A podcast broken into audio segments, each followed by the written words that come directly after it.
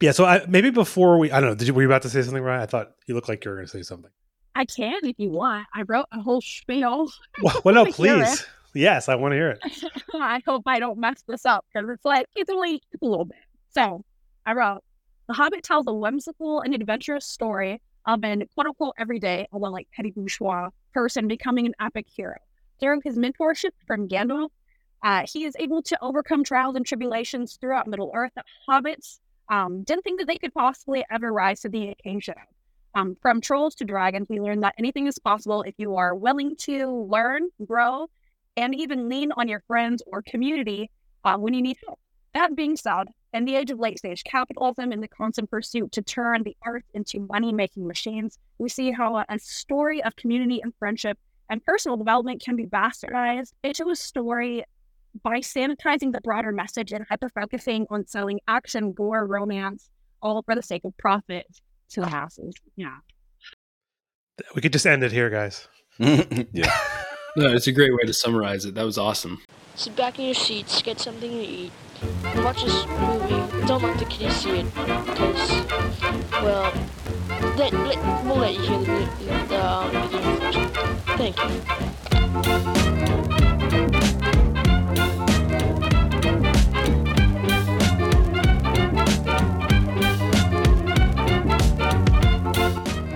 All right, we are here tonight on Left of the Projector. I'm your host, Evan, and we are going to be discussing the Hobbit trilogy.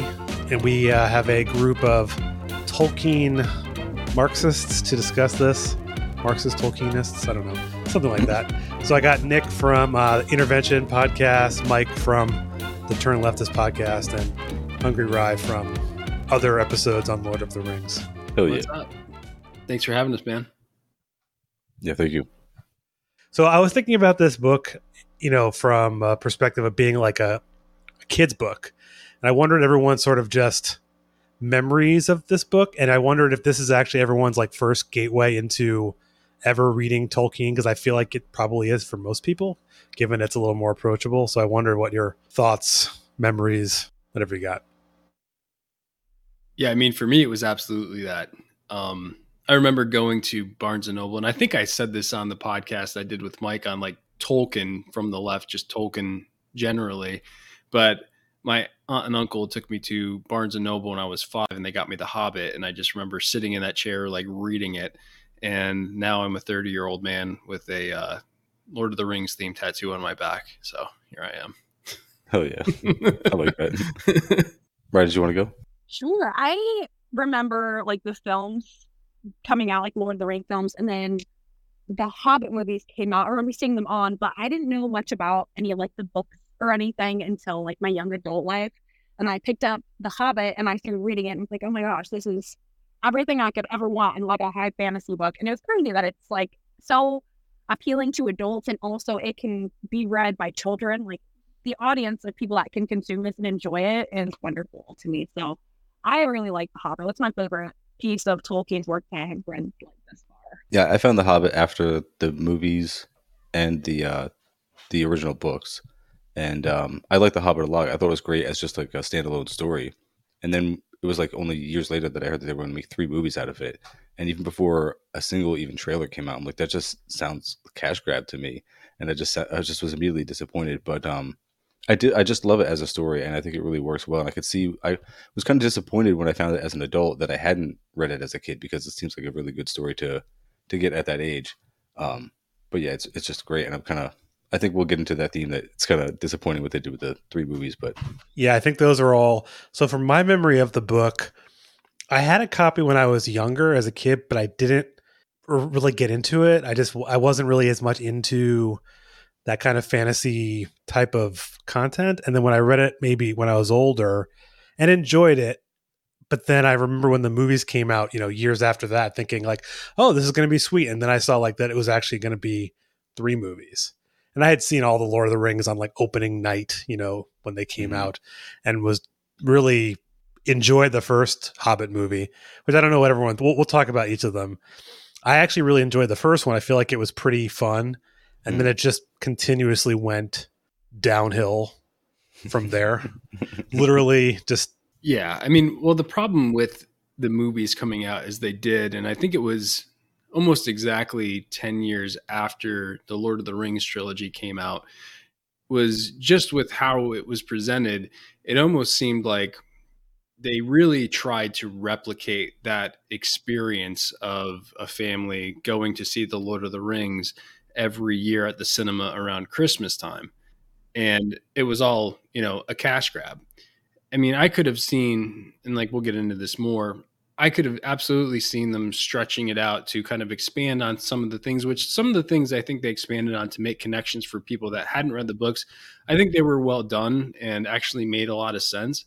But to expand it into three three hour movies was just way too much for a 250 page kids book as an introduction to the world, really. Yeah. Yeah. They're definitely going for the same level of excitement and obviously profit as the original trilogy. Like I don't know what they expected to get from the first one. They knew it was going to be popular. I think they just were you know, imagine if you were 10, 12 years old when the first one came out. Now you're I don't know, 2022. I don't know, you'd still be into it. I, I mean, I, I still saw them in the theater. I didn't see the third one in the theater though. I, I say that as someone that did replicate all those things. you know I mean, as someone that got sucked into it, absolutely. Yeah, I mean, yeah. I, I did want to ask, like, since we're already talking about the whole cash grab aspect of it, is there a way that it could have been done right? Like, is there a way that you could have done? I mean, I guess the way would have been just to do one movie, but is there a way you could do three movies of The Hobbit and pack enough of the actual lore in there that it's justifiably three movies long? I think it would be better as two, like a duology. Hundred percent. Yeah, like the fact that you had in the third movie, which we'll talk about, so much of it, just like in even in the original trilogy, you had a lot of battle, you know, co- content, battling and fighting, and you could have dialed that down by about seventy five percent and had it be two movies because that was the most that was all of the third movie. It was just fighting. Mm-hmm. And to compare it to the Lord of the Rings off the bat, I think where it really benefited in that scenario if you look at like the Two Towers or Pelennor Fields and Lord of the Rings, is that in the books, you've almost got six books in three. And one follows, you know, after the Fellowship of the Ring, the Two Towers and the Lord of the Rings, the first two books, so it would be book three and book five, really follow Aragorn, Legolas, Merry Pippin, right? And then four and six really follow Frodo and Sam, but that doesn't make sense in the context of a movie. So you're able to intersperse some of those battle scenes with really substantive things that are going on with Frodo and Sam and Gollum, right? Yeah. Whereas in this, it's like you can't really do that because it's all one story, one, you know, the characters are all in the same place at the same time. They tried though because they reached to having like Gandalf and other characters do other things that weren't actually happening, which we'll obviously get to. And what sucks is that they actually really nailed some aspects of it. And those parts that they got extremely right got diluted by the things that they screwed up. Like to bring up Bilbo, I think they really nailed the character of Bilbo. I thought Martin Freeman did an excellent job portraying it. He really encapsulated the character of somebody like Rise, you said, of like kind of finding themselves throughout this journey and finding themselves, you know, maybe to be better than they ever thought that they could be in the context of community. Um, but I, I feel like even Bilbo's character, who I mean, it's called The Hobbit, it's about him, gets kind of superseded by some of these other grander arcs that I feel like were really forced in this for again the sake of spectacle in the box office. Agreed. I um I think maybe before we talk about the first movie, I know that, you know, Ryan, you Nick both have a lot of knowledge on the lore. I'm kind of maybe it's worth without going, you know, into into some detail, you know, kind of like maybe the context of some of the characters that we're going to see, like the dwarves, obviously, are the bulk of the people in this people, both the bulk of the race that's involved in this quest. And then obviously they encounter the elves and there's the orcs. But I think it's maybe helpful to understand the context because in the movie, they really create a um, rivalry, a deep seated hatred, actually, I think, between the dwarves and the elves, which is not present in the books. And I'm wondering how that actually played out in sort of pre Hobbit history and then feel free to also include anything about you know other characters, um, Neuromancer. I know you want to talk about Morgoth. I mean, we don't have to go that far, um, but maybe we'll see where this comes up. And Rye, feel free to interject anywhere. But I mean, just in terms of like the conflict between the elves and the dwarves, I mean, one thing that you have to remember in the context of this, so like there's two different basically subsets of elves that appear in this, right? There's like the Elrond group, which in the lore are called like the Noldor, right? And then there's the Legolas, uh, the Thranduil sect, which are like the Sindar, right? And the dwarves historically, just as I'm going to really oversimplify things, they really got along historically with the Noldor, who are Elrond's people, because they were all like more craftsmen, right? And like there's deep historical ties there and everything like that. So they, that's why in the book I think that maybe it comes across more as indifference more than anything. And there was some events in the history that would have led to some conflict between the dwarves and Sindar, but they don't really even manifest themselves in the lore to the extent that they do as in like well Thranduil didn't help us in, in the fight against Smaug that is like kind of totally manufactured for the sake of building that plot line especially as it manifests in the third movie and everything like that right? So you know th- there's stuff that's there. There are conflicts in the history but but in the specific people that show up there I don't think I think they really played on some kind of past historical events that were even different between these two people to kind of bring that about more than anything, right? And I think the other thing that you have to remember in the context of this whole story is that Tolkien had been building this world prior to The Hobbit was written in 1937 and he speaks about like starting to kind of formulate this world and what it looked like and some of the characters and themes even before World War 1 so I don't even know when he started writing The Hobbit that it was necessarily intended to fit in this universe, but eventually he found a way to kind of make it work, which is why not everything is fleshed out as it possibly could be in the text.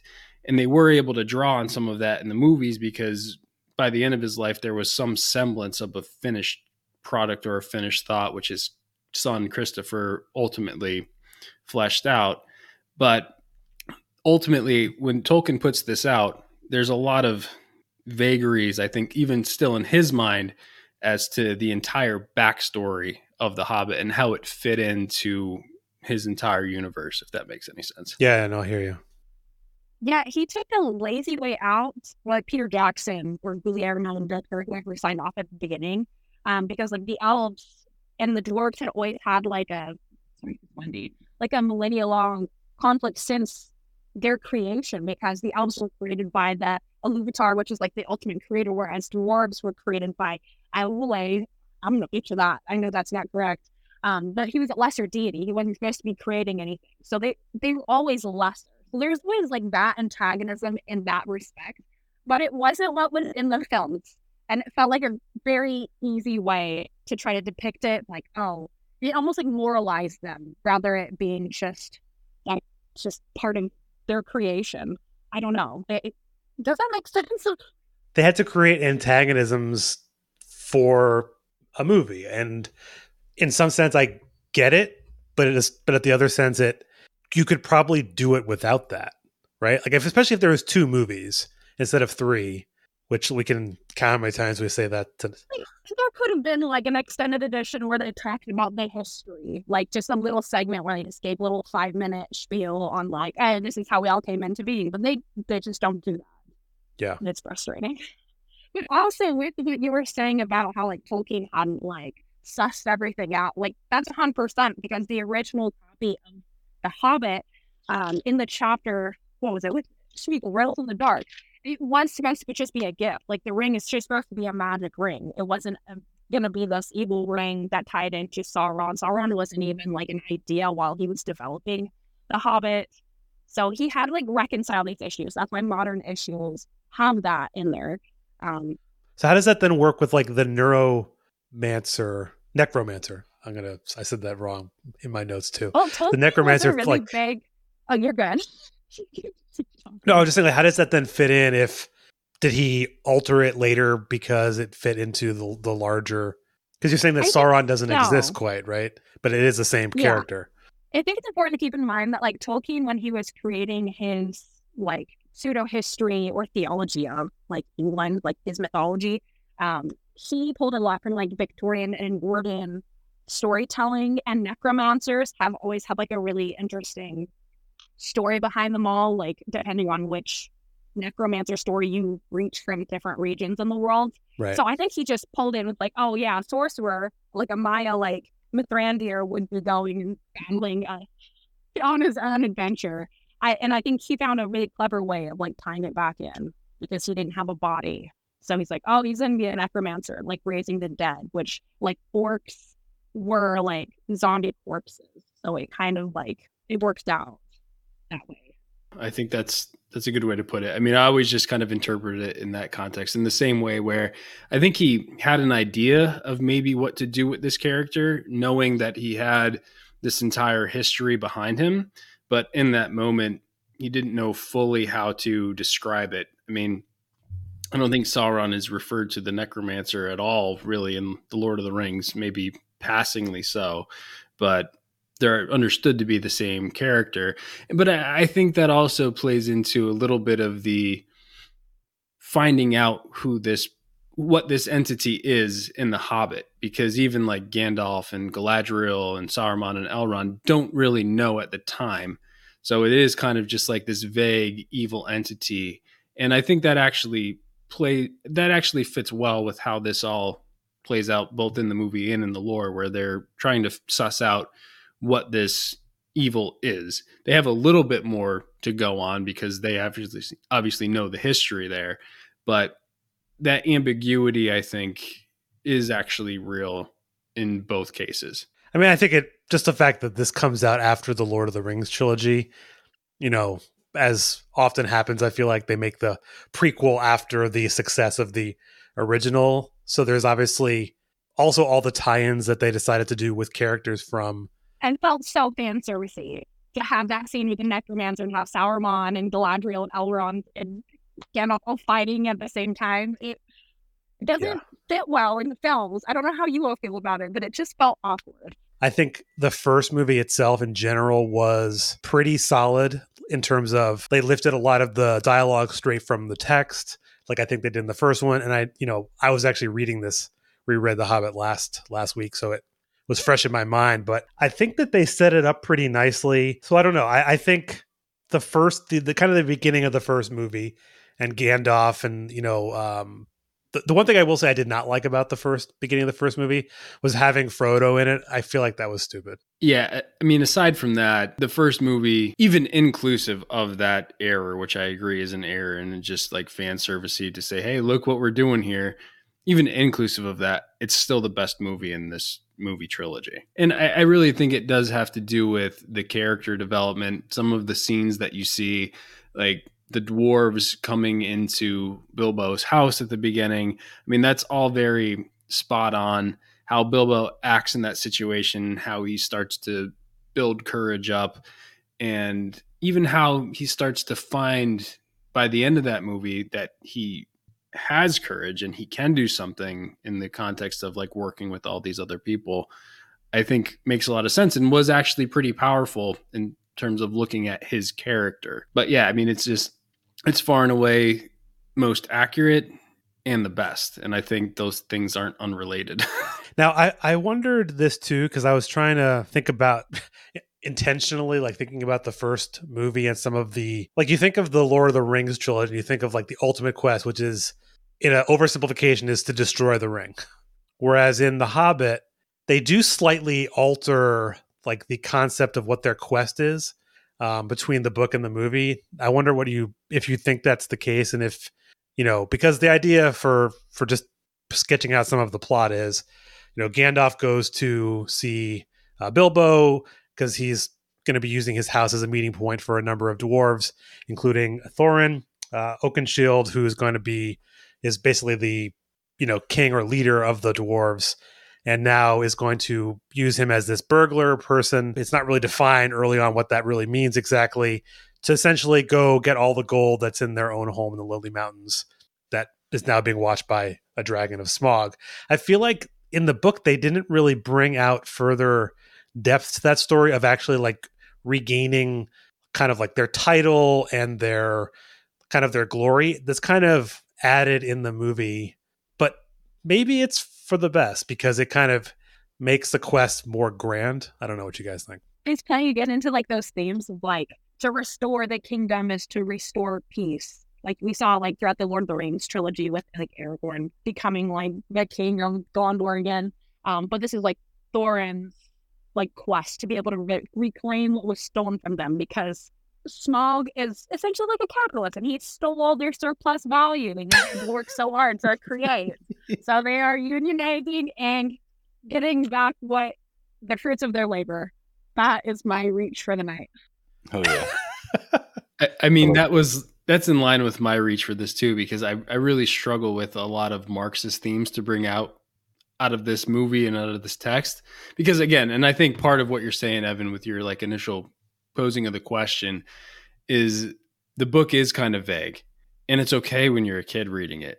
You know, it, it, it's fine. Just like, oh yeah, they're going on a quest to reclaim gold and kill a dragon. Fucking sick. Sign me up. This is awesome. You know, but it, it is really kind of vaguely defined. And I re- reread the book again for probably like the seventh time recently as well. And I, I do think, in the sense of if you're going to make a big movie about it, it makes sense to kind of add a little bit more impetus to it. And then to just build off of Rye's Point, I mean, my stretch was that is like Smaug the imperialist and Thorin almost like the the national bourgeoisie who we critically support in terms of reclaiming the nation's wealth, you know. so like that's my reach. I mean, I think we can both be right.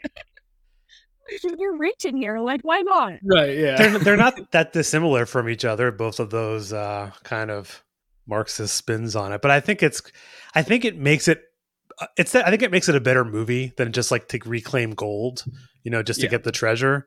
Like that that would be I, I also kind of question whether this trilogy was really built as like a kids movie because I really don't think it was. Like if kids want to watch The Hobbit, they can watch that cartoon that came out, you know, in what the 70s. I don't feel like this was really a kids adaptation of The Hobbit. but they seem to want it both ways because they did some like campy kid shit. They made things a little bit more cartoonish than the Lord of the Rings, but they also tried to introduce more serious elements. And it seemed like they wanted to do both, and they kind of accomplished neither. They didn't Yeah. make it as like gritty and serious as the Lord of the Rings, but they also didn't make it just a simple kid's story either. That's true. Yeah. And I, I forgot to mention this because I know I think you mentioned it. I don't know who, maybe Rye mentioned it. Just as an aside for anyone who doesn't know, Guillermo del Toro was supposed to direct this trilogy. He spent two years developing it in pre production, and then Warner Brothers was apparently like hurting financially, and he had to drop out. And that's when Jackson came in and, you know, on his uh, on Shadowfax to save the day because they needed someone to to write this they needed someone who knew Lord of the Rings, you know, like could make Yeah. these movies. And I think I think that probably that switch probably had a lot to do with the muddled message of it being like a kids movie. Because I have a feeling that Del Toro would have made it a little bit more kids ish. I don't know. I think of like Pinocchio being a kids movie, but also having like adult themes or other movies he's done like that. So He did like Pan's Labyrinth and some other like spooky, scary movies. And they had like the like they what is it? I can't think of what his name is. The one that I like found the labyrinth, like the real effects. And it like it does appeals to kids, but also it's really scary, so adults can also. So I think there would have been a lot more themes like that, not just CG works or goblins. Yeah, I think that that's what happened. They had spent so much money, probably already, that I'm sure the CGI to make orcs was cheaper than all of whatever they'd have to do, and it just kind of felt cheesy. Less so in the first movie. I think the first movie is fun, um, and I, I don't know. We don't have to like go through the entire, you know, plot of the first film, but I think the setup, as we already kind of talked about, as what they turned the quest into, how it's now kind of a reclaiming your homeland kind of situation. And you kind of see everyone is really like the camaraderie early on is very strong, and Bilbo is starting to kind of gain some courage, as you said, Nick. And I think you really don't see that much deviation from the book. Like there's little bits of, like you could be really nitpicky. Like a Hobbit would, you know, in the movie he, he runs out of his house with his back on backpack on, but in the book he's got nothing on him, which is like super un-Hobbit like. He's like naked, basically, no hat, nothing, which I think is pretty funny in the book actually.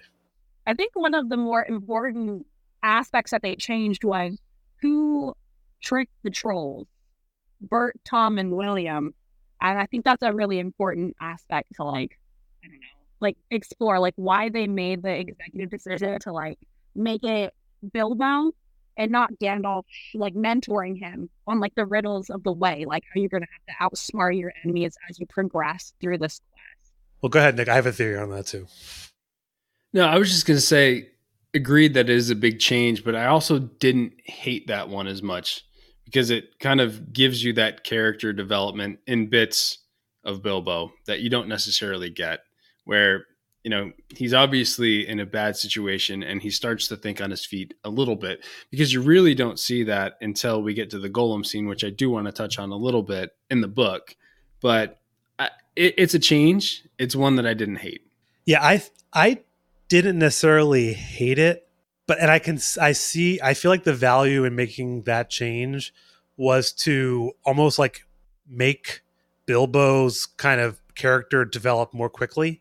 Like in the book, I feel like it took him much longer to really be you know, 100%. courageous, whereas in the movie they needed him to have that in the first movie because there's two like six more hours of content that they're gonna Yeah, be- we're like an hour and a half in already. We got to see something, you know. right and and they do it's all it's like he mean in the in the like you said in the book he doesn't really have any part of it he's not stalling for time the whole thing he's not telling them how to cook you know the And we're Dwarves. 40 pages into the book at this point.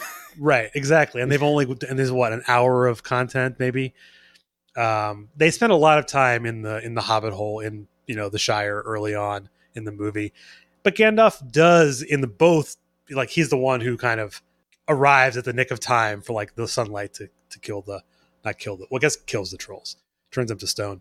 Um and they also did change a little bit of the like when they find the swords in the um the cave where the trolls lived i feel like they altered that a little bit but it was very minor. Like they don't I'm trying to remember what the exact thing that they changed but it wasn't very i'm nit, nitpicking on it maybe.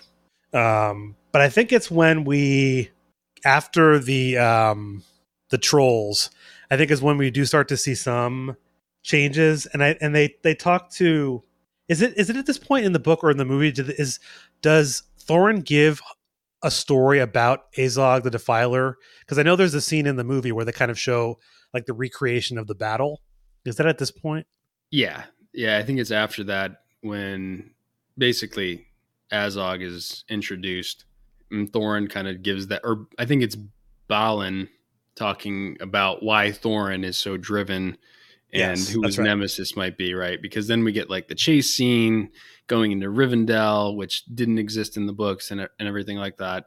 But this gets into, I think, really playing up, really playing into the Thorin character. And I think it really is trying to replicate like this quest, as you guys already alluded to, of like trying to make Thorin essentially like the new Aragorn. Yeah 100%. Yeah. yeah but sorry you're not aragorn buddy No, and like the thing is, is Thorin is a cool character in his own right, but like he's an older, wiser dwarf in the books with his own like cool history. He doesn't have to be Aragorn, And he but, had no like, I guess for beard. moviegoer, yeah, like he's old in the books. You know, it drives me freaking crazy.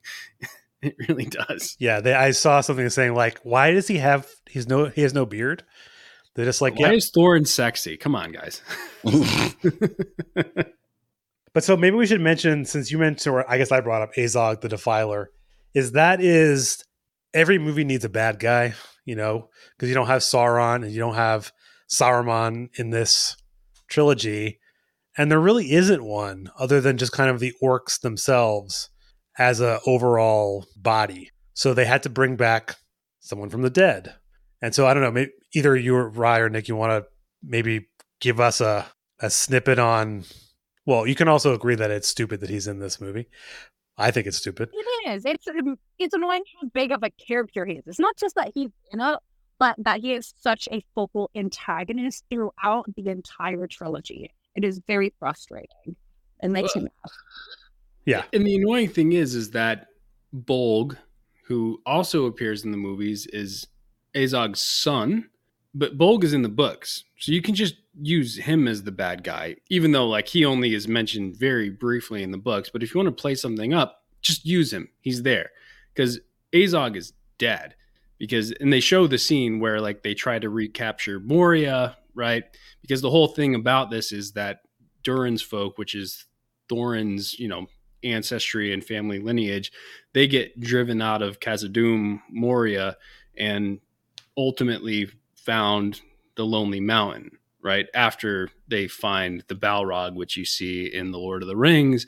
So that scene that they're showing is them, you know, fighting to recapture Moria after they've been driven out of that, right? But Azog dies there, and I think he's actually killed by Dain, who shows up in the Battle of the Five Armies or whatever it is, the third, the entire third movie. So that guy's already dead, but his son still exists, and he's mentioned in the book. So why do we need both of them? Yeah. It's just lazy. We need someone for Legolas to kill, I guess. Why is Legolas in it though? That's another question, isn't it? Ah. I think again that's like another. Well, I think he's he doesn't appear to the second movie, but it's just kind of like also lazy. They needed they want to just bring in more characters. This is where I also wonder how the like if these these characters were only simply brought in to just link the two trilogies. I think that's what Mhm. they spent a lot of time doing was trying to link them for people because they're 60 years apart and obviously an elf can live forever so they can have him in both. You know, he somehow looks older in The Hobbit. His eyes are really creepy in this. Yeah. And like to that point, like where they're older, it does make sense that he's there, right? And Tolkien probably hadn't conceptualized Legolas yet because he hadn't written Lord of the Rings. But if you want to do a fan service thing, have him make an appearance in, you know, when they're outside, when they're in the prison cells in the halls of the Woodland Realm. And then that's it. Do a, do your little like chitty fan service thing, and then move on. He doesn't need to have his own story arc. Well, we'll we'll talk about that with the second movie. Is they had to what's what's a what's a movie without a love triangle?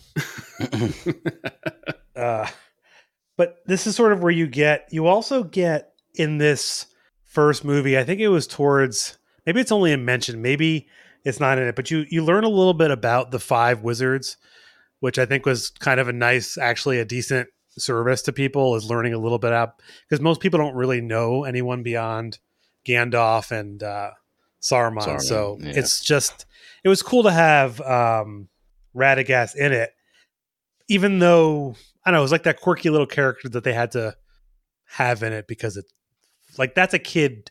He was Addition. comedic relief. Yeah, so we could see all the bird shit on his head under his little under his hat. I mean, he was a funny character. Like he added a lot of fun to that movie.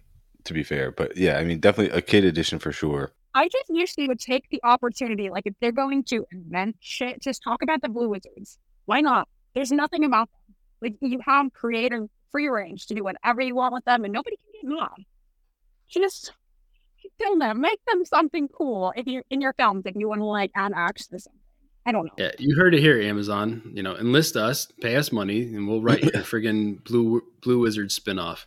it would be really cool to see a show kind of just focused on one race, just like one part of the elves, you know, or one kingdom within them, and just kind of have it be that kind of thing. And just, I know they like to have it be very expansive across all of Middle Earth. You know, these world, you know, it's a pretty awesome world. So why not have lots of it? But it'd be really cool to kind of focus it in on a smaller. That's my my my plug of the. It's not really a plug, just my opinion. I was trying to relate it in a more mainstream way, and I was just thinking it would have just been better if Peter Jackson could have somehow blown people out of the water by making The Hobbit in 2000, and then they gave him the cash to make the real Lord of the Rings movies, but the way that they should be made by extending those into even three movies a piece. Like make a whole fucking series of nine if you want. Like people would enjoy that. Like you can include Tom Bombadil for God's sakes. Like please. Mike's big on Tom Bombadil. I'm- I love Tom We- We Bombadil, gotta man. get Tom Bombadil and Goldberry in there. He's an essential character. I love them. You know, you know what? I actually I just realized I don't feel like we we this is a disservice to those to to our three previous episodes on the Lord of the Rings trilogy. I don't think we talked about him that much in his omission, and I, I we have omitted the omission from our previous episodes. oh no. So plug for uh, me and Mike's episode on Tolkien because we talked a little bit about Tom Bombadil there. you did, and I, I remember hearing that being like, "Shit, we didn't do the we, we we didn't get into that enough." There's so much to talk about in all those movies that it's That meme that you sent in the group chat about this is just a perfect encapsulation of why it's so disappointing. Is because there's so much material to cover, and then having, I mean, I guess to describe it again, it's just to say that there are three movies of the huge three Lord of the Rings books, and then three movies of this tiny Hobbit book. It's like, yeah, there's so much material to pull from, and then to have done this thing where you have to insert things where they don't belong, it's just awkward. I mean, you could have had a season on each of the three. Like they made it. They made what ten hours on each of the Game of Thrones books, right? Like Mhm. ten episodes. You could have had ten episodes of an hour each on each of the Lord of the Ring movies easily. Easy. You could have had two seasons. Yeah, you could have just made them until like you'd like you know the actors are too old. I don't know, Mm-mm. like Legolas is in this movie. Um, the other thing too that I, I I noted down just as a thing that was different because we're talking about they kind of switch up. This is again like maybe a little of a nitpick. They switch up where Gandalf gets the key, like from is it from Thrain? Yeah, Thorin's dad. Don't they kind of change around like where like they kind of insinuate that he got it from him before the you know beforehand, but then why does he then go to meet him again? Well, they don't want to answer that question because the reality is, is in the lore, Gandalf had already done that and had his suspicions almost confirmed that the necromancer was Sauron, right? And then he meets Thorin in Bree later on, gives him the map and the key, and then we kind of proceed from there. But that really plays into the entire motivations from Gandalf's perspective for this quest to begin with, which really, you know, in fairness, aren't fleshed out at all in The Hobbit. And you have to kind of get that from the appendices of The Lord of the Rings, which, you know, is a lot to ask, but that's what I would. That's what I was actually curious. What you thought of, like, what is Gan? I mean, again, because he only has kind of an inkling of who the necromancer is and this quest, and kind of the importance of reclaiming. That's why I think it actually makes sense to be more than just a gold, like a cash grab, literally for the you know for the dwarves to get their gold back. It makes a lot more sense to reclaim and kill Smaug because of the fear of the necromancer. I think that's what you told me. You said like, well, what if what if he had control of Smaug? Well, and that was kind of Gandalf's thinking in the whole thing was that in the grand scheme of what Gandalf saw coming of Sauron coming back, he again as you can read in the appendices and other things, he saw the danger of once Sauron's war kind of broke out of him using the dragon Smaug to basically desolate Lorien de- or Lake Town you know, Thranduil and all that. So he was kind of moving this on a hunch, on a good hunch, almost preemptively to kind of remove Smaug from that picture. And like you have to remember that Smaug is inherently evil in the Tolkien verse because he was I mean the dragons are a product of Morgoth, which from the Silmarillion, which is I mean he was essentially Sauron's master. If that gives you an idea of how evil this guy is.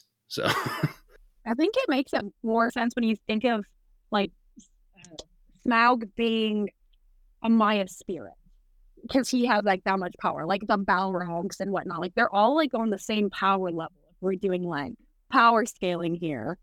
And that's a good point because like we talked about and Rye, you brought it up in the beginning, like the ability to create is that like Morgoth not being Eru, who is essentially the god of the universe, has no power to create new life. He only has the power to manipulate, right? So the orcs are a manipulation, the Balrogs are a manipulation, the dragons are a manipulation of existing powerful life already, but just turned to evil purpose. So in Gandalf's mind, Smaug would have always been turned towards an evil purpose, given the history. As far as the like slightly getting back to the to the movie. I think you you mentioned the the chase into Rivendell. That's sort of how they fit in um, Radagast. Was he kind of diverts them using his magical rabbits and such to chase them away so they can get into Rivendell, and that's where they kind of build up that little. That's why I thought it was useful to hear at the beginning how the elves and dwarves are actually what how they sort of feel about each other because immediately when they get there the dwarves are just kind of like i don't want to be in this be here. But they and in the book it's just they're like gladly willing to help them. They show them the the writing on the map and the sun you know the the sunset and everything to give them the information they need they need. And i, I don't know they also have saruman coming to Rivendell too, and they have this little like you know the little Council. the council, which you don't get, but I think it's I don't know. I thought it was kind of nice. I mean, yeah, it actually kind of does make sense when if you're already showing or trying to show kind of like the grander scheming going on behind the scenes of this quest, that does make sense because at that point, the council, which was Galadriel, Elrond, the wizards, would have suspected something going on in Dol Guldur with the necromancer Sauron at that point. So again, it does help to tie some of the threads together in the broader story in connecting this to Lord of the Rings, I think. I, I thought it was cool. They also have him like inspect the the swords, and it's the sword of Mordor too. They kind of tie in little bits. Like I, I feel like there are times where Jackson did bring in nice little bits that kind of give things like more. Maybe it's just this first movie where he kind of did bring more stuff in, but there wasn't really any added characters other than than um, Azog in the first movie. Every everything was kind of as is, right? And then it's later on that as they start diverting more, as you said, Nick, is that's when shit went south. And there's actually, I, oh, go ahead. I was just gonna say with like the way they constructed the films, because they like chose to keep one important film, like big main event happening in each film. But the first thing I think why it's so good is because it's the majority of the book. And it's like the first 11 chapters, and it's only 19 chapters. So, like, they had a lot of material to work from. They didn't need to, like, add any other characters. Whereas, like, the second one is only three chapters of the book, and then the last one is like zero chapters. Yeah, the battle is like one up like paragraph, right? Isn't isn't the battle of five armies two pages? Yeah, just Bilbo gets knocked out.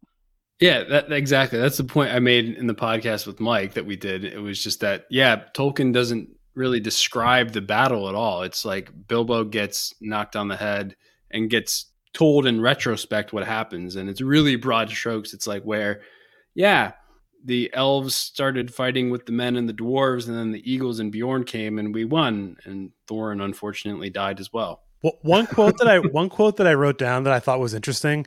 It was when they're during during that council, Saruman says, or he says, um, he he quote believes only great power can keep can keep great evil in check. And I was thinking about this in the context, especially of like the second one and kind of what we know about Saruman at you know what his character becomes. And I felt like it was like, you know, the note that I wrote down was like, you know, democracy can't stop fascism, right? Like you can't stop this evil. Like gr- great power does not actually stop evil. Maybe my stretch of the day. It's almost playing into like those anti-authoritarian, like anarchist type tropes. I'm sorry if anarchists are watching this. This is just like my knowledge of it. They're like, oh, like You yeah, among friends, guys Rye.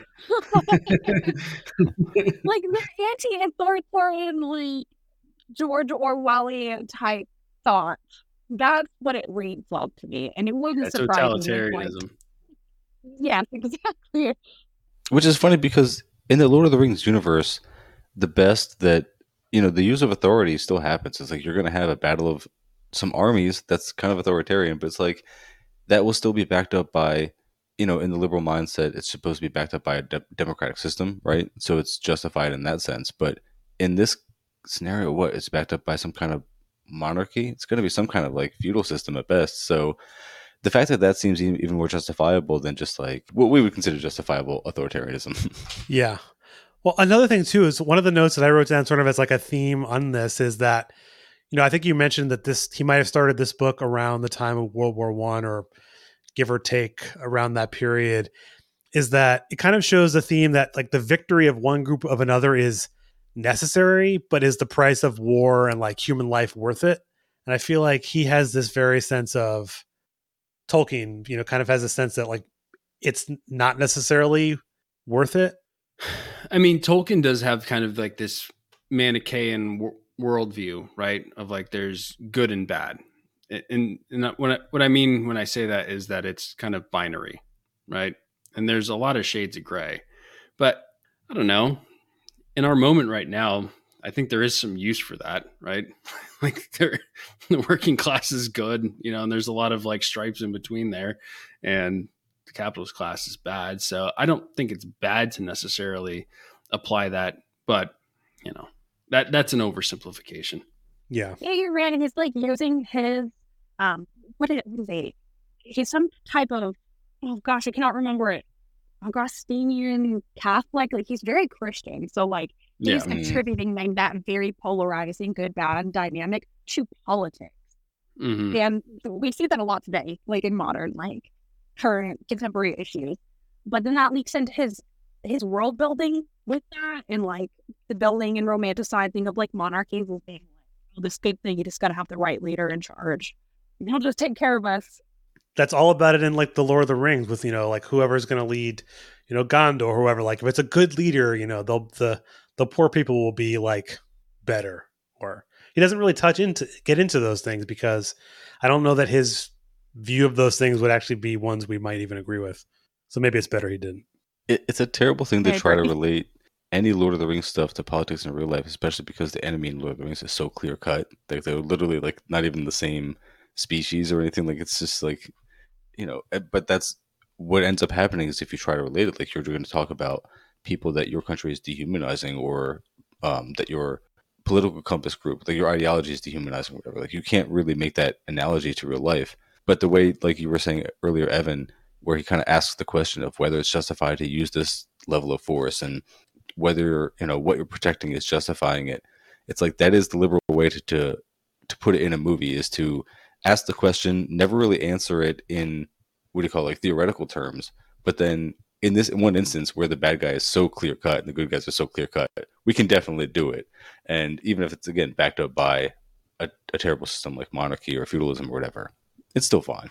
We don't need to go through like there's a lot also that ha- kind of happens in there once they leave and they you know they're climbing through the mountains and the which I thought was cool like the the the what do they call it the stone giants I thought was kind of like another like kind of like kid-ish I mean it's in the books it's maybe not as pronounced as it is in here but this is when they're captured by the orcs and we have Gollum and Bilbo meeting and having their game of riddles and I think Nick you mentioned something about that portion of it that you thought was worth uh I think you said there's a change that you didn't like. Did I get that right? No, no, no. I mean, I just thought that this was in the context of the trilogies was one of the high points of the trilogy. Okay, because yeah, of How, how true it was, and I just really, I I don't even think there's anything worth. I mean, for me, commenting on from like a theoretical or left perspective, it was just something that I really appreciated because of how well it was done to flesh out the Gollum character, the origins of the ring in terms of Bilbo finding it and everything like that. I just thought it was something that was really well done. One thing that I that I that a curiosity that I have in the it's it's in the scene right after the guessing game and he sort of Bilbo sort of like trapped behind he puts on the ring and he's trapped. This is the first time he's put on the ring, I believe.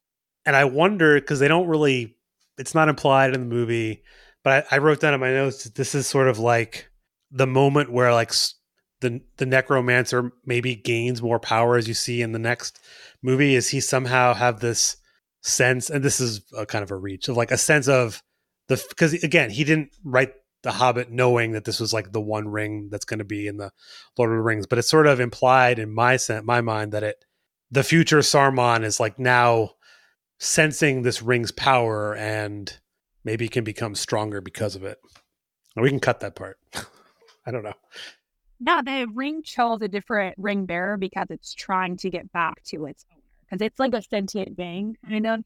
Like Right. it fell off of Gollum, you know? So I think that's what that scene, if it isn't what you mean. Like he's trying all he can to get his ring back, Yes. but it keeps falling into the hands of these hobbits who are just like inherently good beings. They don't have that kind of evil. I'm going to take over like humanity or the world in them. Yeah, I think that's right. And the other thing that you have to remember is that Sauron's strength in this is still growing. So he's not going to be able to sense it to the extent that he is in the Lord of the Rings because he's not as strong as he is at that point either. At least that's what I have to kind of tell myself to make sense of, you know, Bilbo's frequent use of the ring at this point in time, whereas it's always a danger in the Lord of the Rings. you Yeah. know? Yeah, that's true. And so they he then uses it again to he meets up. They you know the the rest of the uh, the rest of the dwarves escape. You know, in they're which actually I think also also is a pretty cool little chase kind of moment in the end of the first movie. And this is when they're cornered in the top of the trees, you know, and the eagles come. And I don't know why they felt the need for Gandalf to whisper to the butterfly to bring the eagles because that doesn't happen in the books. And I was thinking, like, purely callback to the to the Fellowship of the Ring. Yeah, okay, I well, yeah, that's right. because he he whispers to the moth when he's trapped by Saruman at the top of Orthanc, but that's it's purely another unneeded fan service. because I think in the book they just explain it as the the eagle sort of knew something was going on and they kind of went to check it out, and they kind of knew Gandalf like kind of in passing, and they hate the orcs more, and so they're willing to uh to help them. They have their Yeah. own agency, whereas like the way Peter Jackson depicts them as like they can just be controlled. Or Gandalf asked really nicely, "They'll just do any once," but they they're like a neutral force, I think, for the most part. But they know that if like Middle Earth were to come to an end, it would affect them. So they Neutral good. intervene. Neutral Yes. good. Yeah. Yeah, which is why they couldn't just fly the fucking eagles to Mount Doom, y'all. I was about to say that. I was like, are we gonna have to bring that up? yeah no. but like how it really happened in the books was that the eagles have their eyries their nests in the top of the mountains they were still close to the top of the mountains and gandalf had actually removed an arrow from the lord of the eagles wing at one point in his life so it was basically a favor for a favor Yeah. I think that's basically the end of the first the first movie. They kind of uh I think the I think the very last scene is you see Smaug like opens his eyes because you're like, okay, the next one's gonna be with Smaug, so we're gonna give a little foreshadowing. Yeah, and one good thing though was that that scene between Bilbo and I Thorin to kind of flesh out Thorin's growing respect for Bilbo because I think that actually does matter throughout the story and it wasn't really fleshed out in the books as much, but I think that moment where Thorin says, "Look, I'm glad we brought you along," actually is good for Bilbo's character development and for people to buy into the fact that he is growing throughout this, you know. Yeah, and it's funny you said that because one of the notes I wrote is when they're I think in the cave, which is the entrance to the orcs. Uh, the orcs is he's really pissed at him, and he's like just being a real dick to to um, Bilbo. Like he's really not respecting him. And then I think they did enough in that moment to show his courage again. Like he had shown it to them earlier with the trolls. Now he's showing to him again, and now he actually considers him like a friend which again they build up all of the little kind of friendships. Bilbo barely has a friendship with Gandalf throughout the book, but they play it up in this because they can't just have them walking around. You know, they have to they got to be doing something. But yeah. So that brings us to uh the second movie, which is The Desolation of Smaug. And the sort of the big early piece of this I, I wrote down a, a line here. I don't know what the hell I was thinking, but I wrote down is Erebor equivalent to land back? So you're playing into my reach from the beginning, yeah? I, apparently, apparently, I, I didn't even I didn't remember writing that note down. I'm like, oh, that's interesting. But we do get in this point, which is pretty accurate, I think, to the movie and the book, is the you know um, when they're you know they're running and they what is it burn? Is that how you pronounce it? Beorn. Beorn. and sort of that whole scene I thought was pretty funny, and the they kind of altered it a little bit, but again, like a little comic relief of mishandling the signals, and Gandalf definitely being who he is, he's able to kind of talk his way through things. He's the uh, the voice here and kind of convinces him to let them stay. Um, trying to look at my notes too, and this is this is before they get to Mirkwood, I believe. Right? They're kind of they spend a bunch of not not a bunch of time, but they spend this time here. They kind of get supplies and food, and they get their ponies to get to Mirkwood, and then that's when they all start tripping on the uh, the Mirkwood. Yeah, like the utility of them going and visiting, like Bjorn was to learn what they should not do in Mirkwood, like how to navigate it without dying, and then they still end up falling, fall because of like Vomber River. Although that doesn't happen in the films. Until this point, the dwarves really do seem to work as like a collective group, which is kind of like maybe equivalent parallel to like the fellowship early on in the first in the tr- first trilogy, but in the trilogy, but they tend they send they start to seem to like have I don't know I don't know they kind of have them kind of arguing with, with each other a little bit because they're supposed to stay on the path because if they go off the path then you know things will go south and they have that little you know issue and again this is where they, they also played up the the spiders more I feel like they they altered like Bilbo's interactions with them. I don't remember exactly how it went down in the movie now. I was kind of watching that quickly, but he puts on the ring and he sees them hiding, and that's when like one of them like whispers to him too, right? Doesn't that happen in the book? The spiders. yeah like, he can hear the spiders of Mirkwood talking. Like that's what the ring allows him to be able to. But like, they they talk in the black speech. Yes, Okay. because they are like the grandchildren of Napoleon, who is the mother of Shelob, and Shelob mothered them. She loves little. I did not know that. Well, you know, I was just saying, Nick, is the we're kind of at the they're kind of going through Mirkwood and having again another instance where without Bilbo and the ring, really, it, it it's sort of funny to me in this in the trilogy of Bilbo not being wanting to even go, and now he's like an expert swordsman, Yeah. just killing things with his sword. Well, it helps when you're invisible. Yeah, that's true. Yeah, you can. yeah, I mean, and that in the book, I think, is like the first point where Bilbo really finds his own because he's able to rescue all the dwarves from the webbings of the spiders and kill them, and they can't see him. And that's where the sword actually gets its name, Sting, because they're hearing them. I'm sorry if this was already said. I just stepped away for a moment, but called you know the, the spiders called it Sting, right? I, I mean, I thought that part was pretty good as far as in the second movie. I feel like it's soon after this when things start to take a turn for me as far as the movie and just and all of it. And I believe this is a Gandalf is also not there during this part. He has left the group, which he likes to do. And this also takes me to one thing that I found annoying about the second and third movies is somehow in multiple instances characters seem to be able to ride hundreds and hundreds of miles in like a day. So Middle Earth got got tiny. Yeah, I mean, go ahead. Sorry. No, I, that's I know this is kind of like a. It's one of the things in movies like this. I feel like you just have to accept, and it's Well, like in the book, Mirkwood is days and days. Like they're running out of water, they're right. hungry. But in the movie, they have to shorten it, and I understand that, but they shorten it like too much, or just do like in and out. Like it's just a little, a little path, little trailer taken. Yeah, it is true. It's 15 minutes. I feel like at most. Um, I'm willing to accept Gandalf doing this some of this stuff because he's like one of the most powerful beings in the world.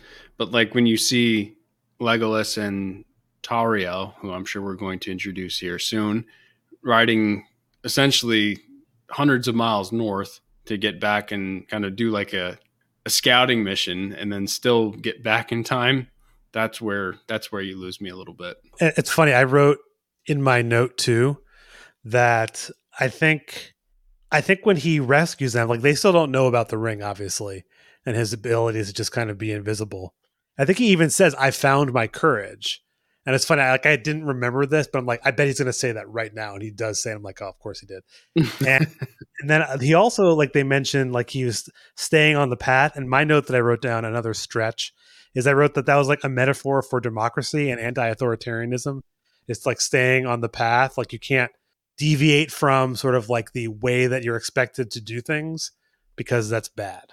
Again, which we were just talking about the anti-authoritarian Tolkien. Yeah, I mean, Oh, I can't hear you, Mike, for some reason. Mike, you're muted, Oh, or you were. oh, for some reason it says your mic isn't connected. Ah, no. Try plugging it in or like taking it out and plugging it back in. it's the deep state coming after Mike. But yeah, I mean, it gets into, I guess, how you have to try to understand Tolkien. Because Tolkien is, it sucks because like he's loved on the right as well, right? Which is why I kind of like to do this stuff. And I know we haven't been talking as explicitly about left wing politics because I think it's a little bit harder with the Hobbit, you know, and I, I, I think it more comes in. I, I think we kind of made a lot of the points about the movies, right, and how the movies just were bastardized as a result of capitalism, and that, that's an obvious, you know, point that everybody should take to heart, right? Like this is a good story. There's good kernels within this, but they did this. They did too much to try to make the movies. But to go back to your point about being on the path, it is important to remember, and I think I said this in my episode. It was like Tolkien's like my favorite liberal, but he is a liberal and it's about doing things right, the right way. But who's defining what the right way is? You know, and that is defined by the status quo, the common sense around these things. And we have to challenge that, what that status quo and what the common sense around how to approach an issue is. It's like these billionaires dying in a sub. It's like, well, well, the nice thing to do is to, you know, you don't you shouldn't wish death on anybody or anything like that. And it's like, they're my class enemies. These people are Sauron, if I want to look at it in the Manichaean kind of sense right now. You know, I'm only sad they couldn't suffer for longer. Like it just Right, really yeah. me out that they imploded. I don't I- care. Yeah. yeah. It's funny when this when this when this comes out, people will be like, "I don't even remember. I don't even know what you're talking about anymore." Because they'll Yeah. find some We're onto other the new thing from three weeks ago. Like, come on. right exactly and then i think um so after they get through mirkwood this is when they arrive and they meet the elves again and this is where they i wrote down like legolas is in the scene and this is stupid like maybe they I think what you one of you said was it would have been cool if legolas is in this like a little bit here kind of Yeah, just Adds give a little context. shot, like a little cameo, whatever. You know, like, ooh, get a chair in the get a chair in the theater, But- right? People like people wanted they probably i'm sure they do like these testing of audiences and they're like we want to see legolas like shoot a bunch of arrows and killing stuff. And s- they're like how, how much can we pay you shield uh, surfing and barrel riding and and they're like okay you know we'll pay you to do that because people want to see it and so fine you know it's fine. And this is like you said nick they brought in Tauriel um, as this love interest for this love triangle that apparently was a creation by del toro because he wanted to see more female characters in the trilogy or in the movies which is understandable because they are lacking but i hated it I yeah, hated and it. it's like make her a strong standalone female badass, but like her character is so dependent upon like the love interest of like these two other strong guys who are all also supposed to have like you know we're already supposed to be bought into. Although Legolas, sure, but like Fili or Kili, I can't remember which one of the twins that she ends up getting bought into. It's like make her like yeah, but like her character arc depends on like this other guy who is like Thorin's heir. He's Thorin's nephew, and if he dies, so he's already like kind of like de facto in the lineage, de facto strong, you know, regal dwarf character. It's like make her strong on her own merits. Like, why does she have to be in here as just the, you know, badass warrior, but still dependent upon these other characters, these other male characters, if that's what you're trying to do? yeah And maybe I'll let Rye speak to that a little more because I'm a dude wasn't speaking that to the, it. so how but- no, you're good. Wasn't that the same with like her supposedly like marrying Legolas? Like she was supposed to marry into it. So he he was supposed to be like the next in line as mm-hmm. well. They always do that. I don't know why. It's just like an older story and like it's one of the stigmas. I, I'm glad the Rings of Power is taking like a different approach and they have like a really good like creative idea about like making Galadriel like a main character. I guess like those other characters like, in the Hobbit or in the the Rings universe that they could have used and given like I don't know, storyline that didn't get it. Like Yeah. Arwen could have gotten a lot more storyline. I don't know why they didn't. She could have accompanied them. I don't know. She was in a lot of the extended scene, which they don't have in the theatrical, which is a bummer for Yeah. Arwen at least. and it's also that like there's it's not that there's no precedence in Tolkien for strong female characters. Some of like the most powerful beings in the world are female characters. Like if you go back in the lore, there's like Luthien, right, who's like the the daughter of one of the original elf lords from like the first age and a literal demigod, right?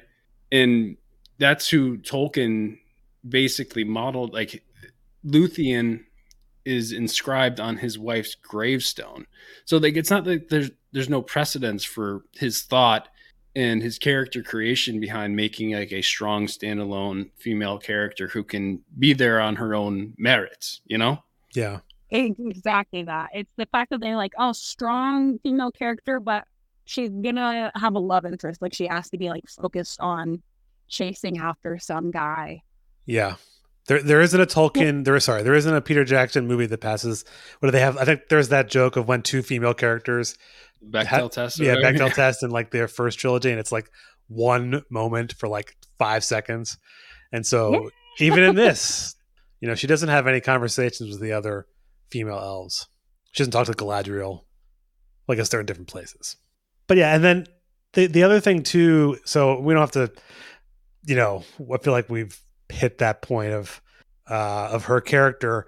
They also changed the barrel scene of these two. I feel like they changed that completely. I feel like this is the point, and the maybe this is like the first hour of the second movie, where really everything after this, like you said, Riley, there's only like what three chapters or four chapters of the book left, and they're just like, what are we gonna do? Let's let's start uh, making things longer that should be shorter, things shorter that should be longer. They changed the barrel scene. They also really expanded the Elven King Thranduil. Is that how you pronounce it? Thranduil? Something like that. the hot they- one? They really expanded his role quite Lee a bit. Like he, he's barely in the book, and they extended his, you know, his character. There's a lot of that extension, and they they in the book it's supposed to be that the elves deliver the barrels right to, um, but they don't do that. They have Bard do it. I don't know what you think about that. And it's just simply that they want to expand his character too. I think that whole scene ultimately detracts from Bilbo's growing heroism and ingenuity, right? Because that whole thing is him basically living in invisibility in the Elven King's halls for like almost, I think it's like two weeks in the book, where he's trying to figure out a way to get the dwarves out of there. And he does wait for the elves to get drunk, steal the keys, release them, and then pack them into these barrels before they can get found out and that is like one of Bilbo's moments where he kind of saves the quest. But instead, we have to turn this into this whole river, you know, floating down the river fight scene. Because they needed, uh, spectacle, yeah, I was gonna say that's what they needed Legolas to shoot some orcs. right? yeah, I kind of hated that whole river scene. Like it was cool, like you know, I mean, but not even that cool. I don't know. That's like a movie spectacle type of thing where it adds action in a movie that didn't have any action in the book. and if your focus is in the right place, you don't need to have that from the beginning. And that's where they lost the thread from the beginning because it's more on. And I would even argue this about like the Lord of the Rings, where like they still ma- maintain the emphasis on relationships of people, even despite all the spectacle. It was still the relationships between the Fellowship, Frodo and Sam, that really, you know, rose to prominence, even with all these battle scenes going on. And it's like this just feels like spectacle for spectacle's sake. And they kind of sidetrack a lot of the relationships in the second movie until late until when they finally get into, you know, uh really inside of the mountain. I feel like they kind of don't have much of any interact like it would have been I would have liked if they just kind of built relationships between the dwarves or something to get to Lake Town, something, something else. It had to just be this cool scene of them sneaking into Lake Town, you know, Bard kind of arguing his way through and the the capitalist, the I don't remember the name of the little shithead who's like the master's like little puppet. what the hell is this? a lot on like the economics and politics of Valley River or Lake Town. They from what I remember. of these films. And I don't know why, because then like after like the desolation of Smaug and whatnot, then they have like a democracy or like parliamentarism. Doesn't Bard become a, a leader? Well, the Master Lake Town talks about like I mean, he's basically like the capitalist hoarding all the wealth, where all the people are like not starving, but they're not doing great, hoarding it. I think he even mentions how they're going to like stop the election in the town because they knew that Bard was really popular amongst the people. Which he then, I think we said before, he becomes kind of like a leader later on after the plot of these of this book. I kind of like that little added bit in there, kind of with the politics of Lake Town. It's okay. Like of all the things that they added that they didn't need to, that was one of the Yeah, because it does show like this despotic ruler living in opulence, right? And even to the end, like he's trying to, and I mean, this is a parallel to almost every time some comprador leader has gotten overthrown. I mean, you think about like Batista in Cuba, like fleeing with all of Cuba's literal gold reserves and money, right, to the to Miami. And this guy's trying to do that, but he gets fucking squashed by Smaug, which is pretty cool. And it doesn't it doesn't all it doesn't happen like that in real life unfortunately more often than not. It almost seemed like this little it almost seemed like they were trying to parallel his sort of control over lake town with like Smaug's control over the mountain and the wealth. Like i felt like that was this one-to-one little nod that they were trying to create. I don't know i just thought of it that just felt now. like like with Thorin going and reclaiming his crown and whatnot, uh, like Reaganomics type thing. Like, oh, we're gonna get our wealth back, and then it's gonna trickle down to the lake, down the river literally down the river. Yeah I, I wrote down in my notes that lake town was like the proletariat. You know like they're this you know and they all show solidarity amongst each other except for like again first they're like hate the dwarves and then they like them because they realize they're going to get them what they're owed from the dwarves. Yeah but even when like a lot of them are helping shield bard because he is like the proletarian leader in the analysis that you guys are presenting and i i, I like it a lot.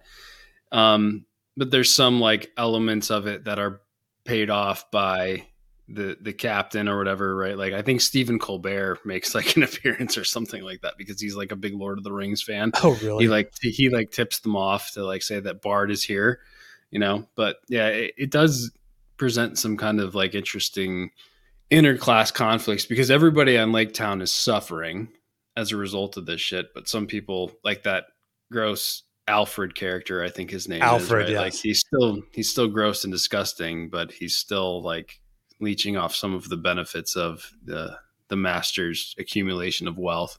it's funny my note that i wrote down when i was like i don't know i guess because i was kind of like i don't like any of this so i'm gonna like put politics into it i wrote down that lake town was like like you know a one of the parts of the ussr that kind of got when it was you know dissolved and it now is like run by like corrupt oligarchs taking across all of the wealth because that's basically what it was it was kind of living off Post of- shock doctrine shit, right?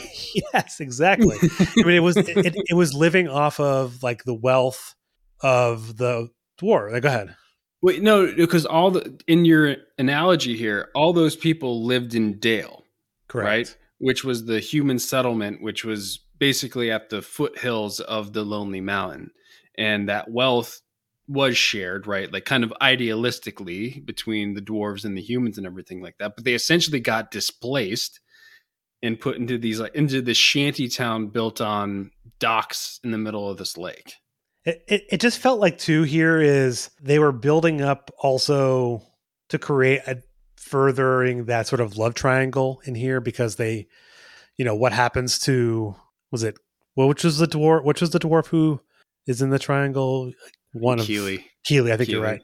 But th- they just really spent a lot of time building up the Lake Town narrative and Bard's history of Bard and the, you know, almost killing the dragon the first time, and they're going to show you the, you know, like this the special arrow. I'm blanking on what it's called now that they can use The Black Arrow. the black arrow they can use to pierce his like razor sharp or you know armor basically, and they just they they really played that up, and it was okay, but they needed to fill time because not that much happens until um they they get their way into again because Bilbo is smart as shit and he figures out that they have to wait for the sunset, not the sunrise, right? And they get inside and Bilbo is now his ready for his burglaring.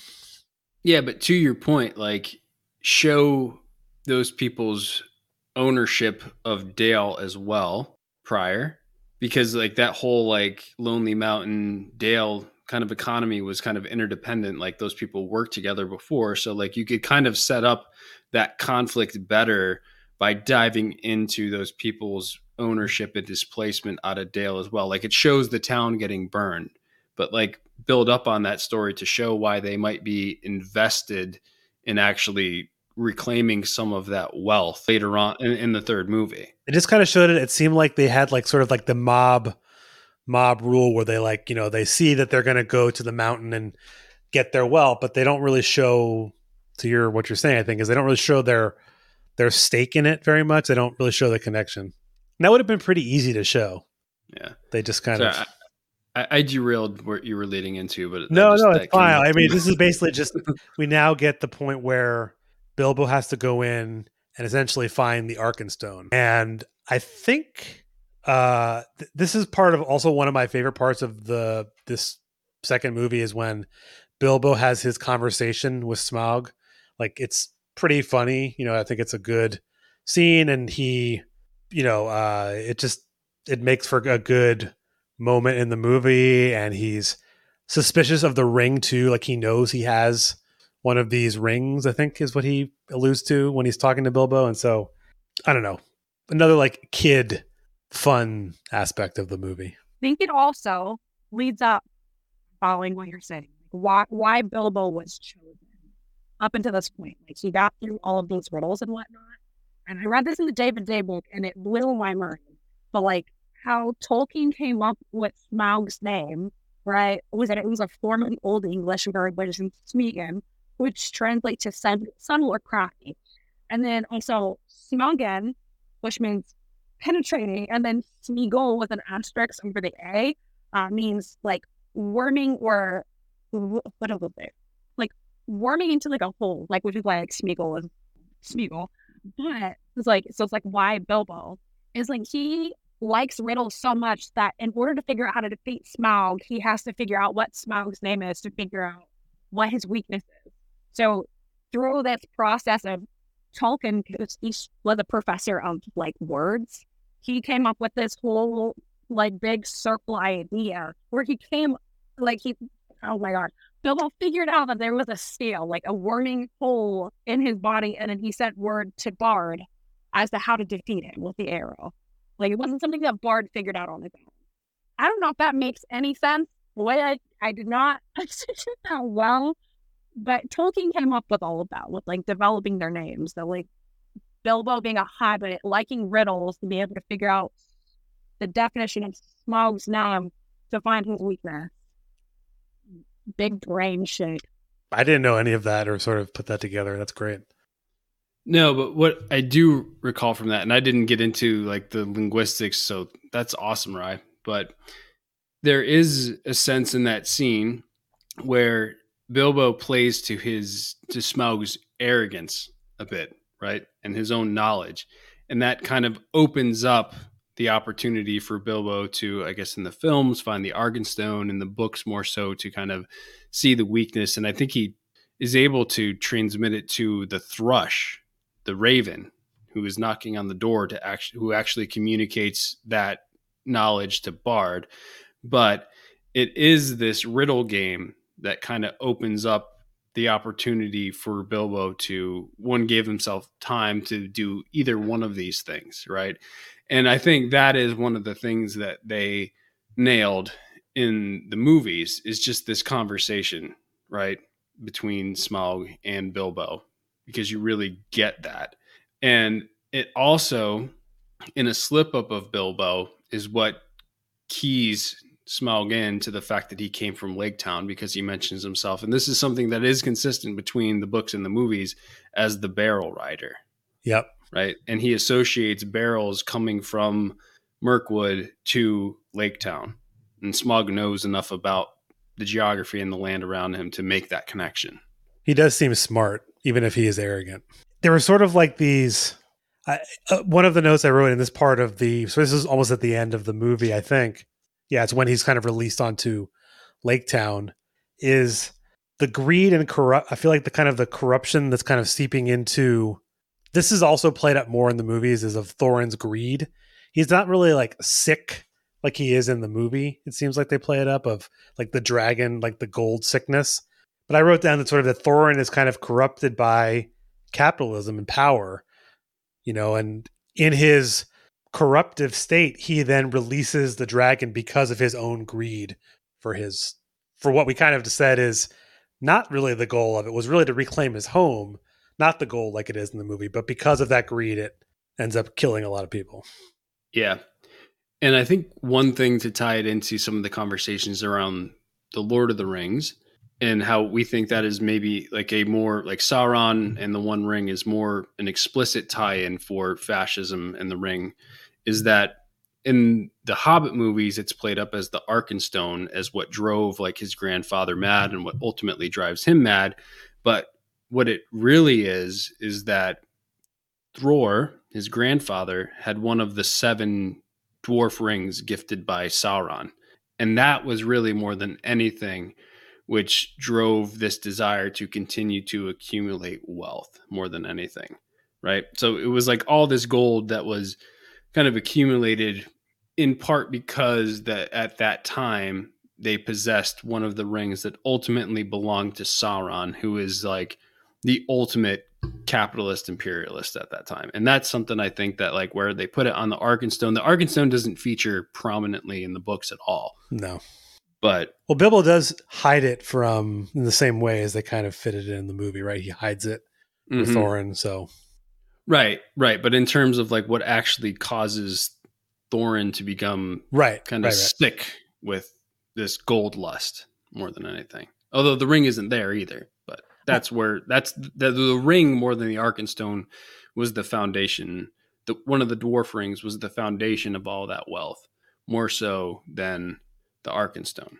Yeah, I think that's they they they. It seems like they're trying to, like I thought mentioned, they kind of are kind of contrasting Smaug's hoarding of wealth and Lake Town's kind of master hoarding wealth.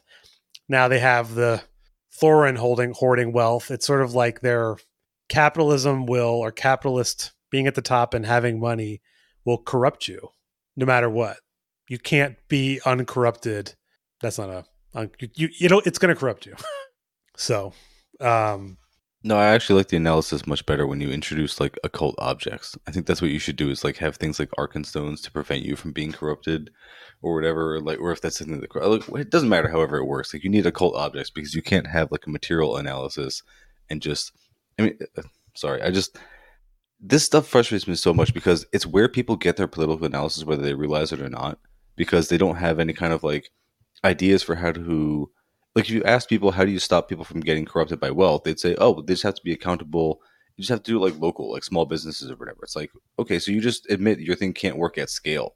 It's like there are ways to do that at scale. You just have to have accountability at scale. But like when you can't imagine that because you inevitably arrive at communism which is forbidden for us to even talk about then you have to introduce occult objects. You have to introduce like all these weird thematic things. And that's why you get all these literally just occult people now we have in our society who believe in whether it's QAnon or new agey stuff or whatever their pet solution is for all this stuff. It's like anything but communism, anything but the obvious solution.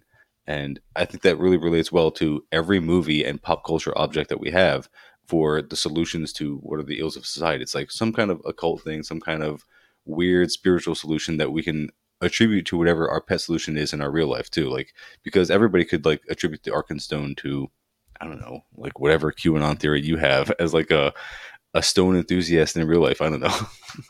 Yeah. Yeah, that's easier than like thinking about class conflict as a whole. Just focusing on one small aspect.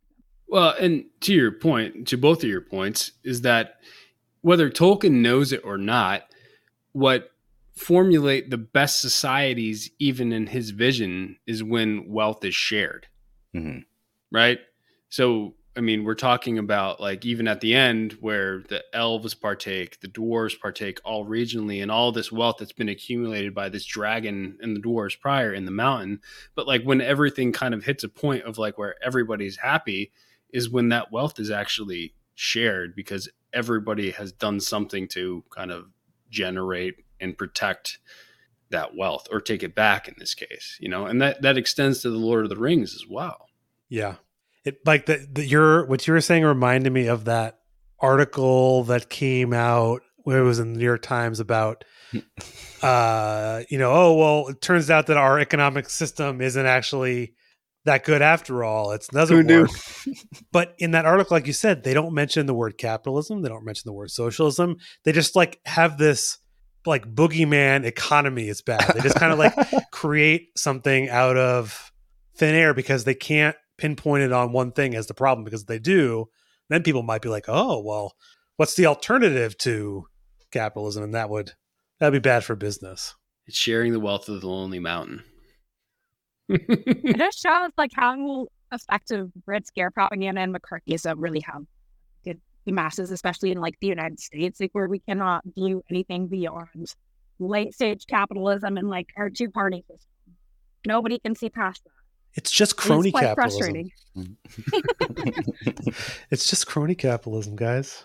If you just Uh, if you just if it was just in the hands of some smart people uh spe- speaking of capitalism the third movie which was capitalist cash grab again this movie i i just despise i don't like it at all it's too long and i watched the extended edition which is like an extra 20 minutes that's how much i i wanted to uh You're a brave soul.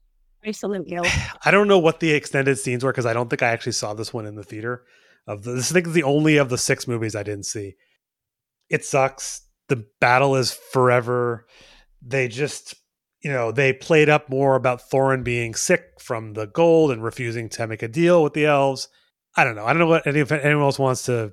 Azog is really prominent in this movie.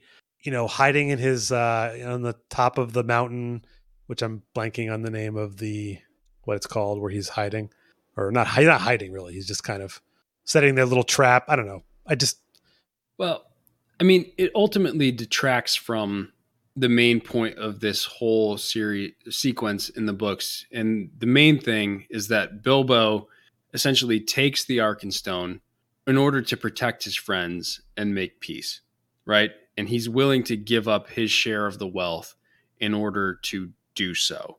And the battle doesn't figure prominently in the overall narrative at all it's just that action of Bilbo to say, "Hey, look, I'm willing to give up a 14th share of all the gold in this goddamn mountain to protect my friends first and foremost." And he said he does say that in the movie where he's like, uh, "Why would you do when when um, Bard and Thranduil ask him why he's doing this?" And he's like, "Well, I'm not I'm not doing it for you. He's doing it to protect Thorin and his friends, right? But he's willing to give all that up to make peace." And I think that is the most important part, where it's like this self sacrificing nature and heroic nature of Bilbo, which is the most important bit of this whole thing. And that gets completely, I mean, it is emphasized, but it gets completely washed away in this two hour unnecessary spectacle. just Legolas fighting, you know, save, saving uh Tauriel and uh, like there were some from like an action movie purely. If you're just looking at it from that entertainment value, I guess it's fine for people who just want to see that, but it it's not interesting at all. And it made it worse that I was reading the book at the same time as I then watched this movie. I'm like, oh, this just makes me mad. It feels like the battle scenes from Lord of the Rings without any of the stakes behind them. Yes. That's that's yes. It feels like a useless battle where we are already kind of know there isn't really any so because Smaug is dead. The only thing that could have happened, I guess, is that the orcs control the Misty Mountain. These guys they got rid of like the little solidarity, but towards the end, like before they were even fighting, from my what I remember in the book, is that Thorin like changed his mind. Like, okay, no, we can all like ally together to fight against this all the goblin, like the goblin Harvey and Gold, or whatever his name is. But then in the movies, they they were all separated. It was very like separationist everyone's fighting for their own good, like their own wills. There's a lot more solidarity in the books, and they took that away Yeah. for the sake of selling action to the viewers. Yeah. Apparently Thorin, like the twelve of them died like not even twelve, there's only I think ten of them there. All like rushing to battle apparently turns the tide of the entire battle too. You know, 10, 10, 10 dwarves. That tracks. They're the ten most badass though. That's why. Yes. Yeah. I They're mean the it- expendables of the dwarves. I'm sorry. and they also we didn't even mention this too, but they also changed some of like the deaths, the way that some of them happen. I think they also changed how Thorin dies too, if I'm not mistaken. They just kind of Well, of course, because Azog is not fucking there. right, of course. Yeah, I, I I just kind of wrote like just the motives of the entire battle are not really like given to you either in the movie. I think it's maybe what you're saying, Mike, is that there's in the movies for the Lord of the Rings, you know the stakes of losing, whereas in this there is no. They don't even try and give you a reason. It's just like we're gonna fight now. or at the very least, it's just not all of Middle Earth. It's not all of the race of men and elves and dwarves and all. It's like, eh, maybe what that town or whatever. It's like this gold at small, like whatever. It's like it's small stakes, it's small beans. I did like uh Thranduil's uh what was it like his the elk. The Elk was pretty that was pretty cool. Yeah. For No, that was badass. Yeah. he like rides through and like cuts off all their heads at the same time. No, I mean, yeah, there's a couple cool scenes and everything like that, but like the message is is that everybody, you know, Bilbo makes this sacrifice. Everybody unites around like this greater evil, and then some people realize the error of their ways and they make good on that at the end. And Thorin dies in the book. Fili and Kili like die, like basically preventing his body from being mutilated by orcs, and that's how it goes. I feel like they also change sort of like the redemption arc of Thorin too between the book and the movie. It's like a note that I wrote down. I don't, now I'm trying to think if that's actually I mean, the, the introduction of like Azog so prominently as like his main enemy really complicates it. But I don't think the broad strokes change so much. Like where he died after a change of heart, and he in a very similar way. You know, it's Right. it's a different scene. It's a it's a different scene. Like Bilbo wakes up after the battle is done, and he sees Thorin in like his uh like basically a medic tent. You know, I- I, don't know that it changes his arc that much. Yeah. Okay. One of the like the few notes that I wrote for the third movie, I wrote something. I wrote, well, I wrote down, why does Tauriel have to live? Like, why don't they just kill her? Like, what's the point? Like, just die. Because she doesn't. She's not in the next movie. So, like, it would have been. I don't know. They didn't want to have her die. I wrote that. I also wrote there was a quote. I don't remember who says it. Is it? I think it's Bilbo. He says, "If more people valued home over gold, we'd live in a merry place." Was it Bilbo who says that? I think Gandalf. Oh, oh yeah, of course. He would say something like that. Oh no, no, no, no. I think Thorin says it on his deathbed. Oh, you're right. You're right. As he's lying on the ice, he says that. You're right. Yeah, because I think it's when Bilbo has like a little moment with him before Right. he dies. Just gotta change human nature, bro. Well, if, if all the if all the uh, orcs and elves and everyone had their needs met, they wouldn't have to value their. no, we have to genocide the orcs. Just- That's just a fact. no, they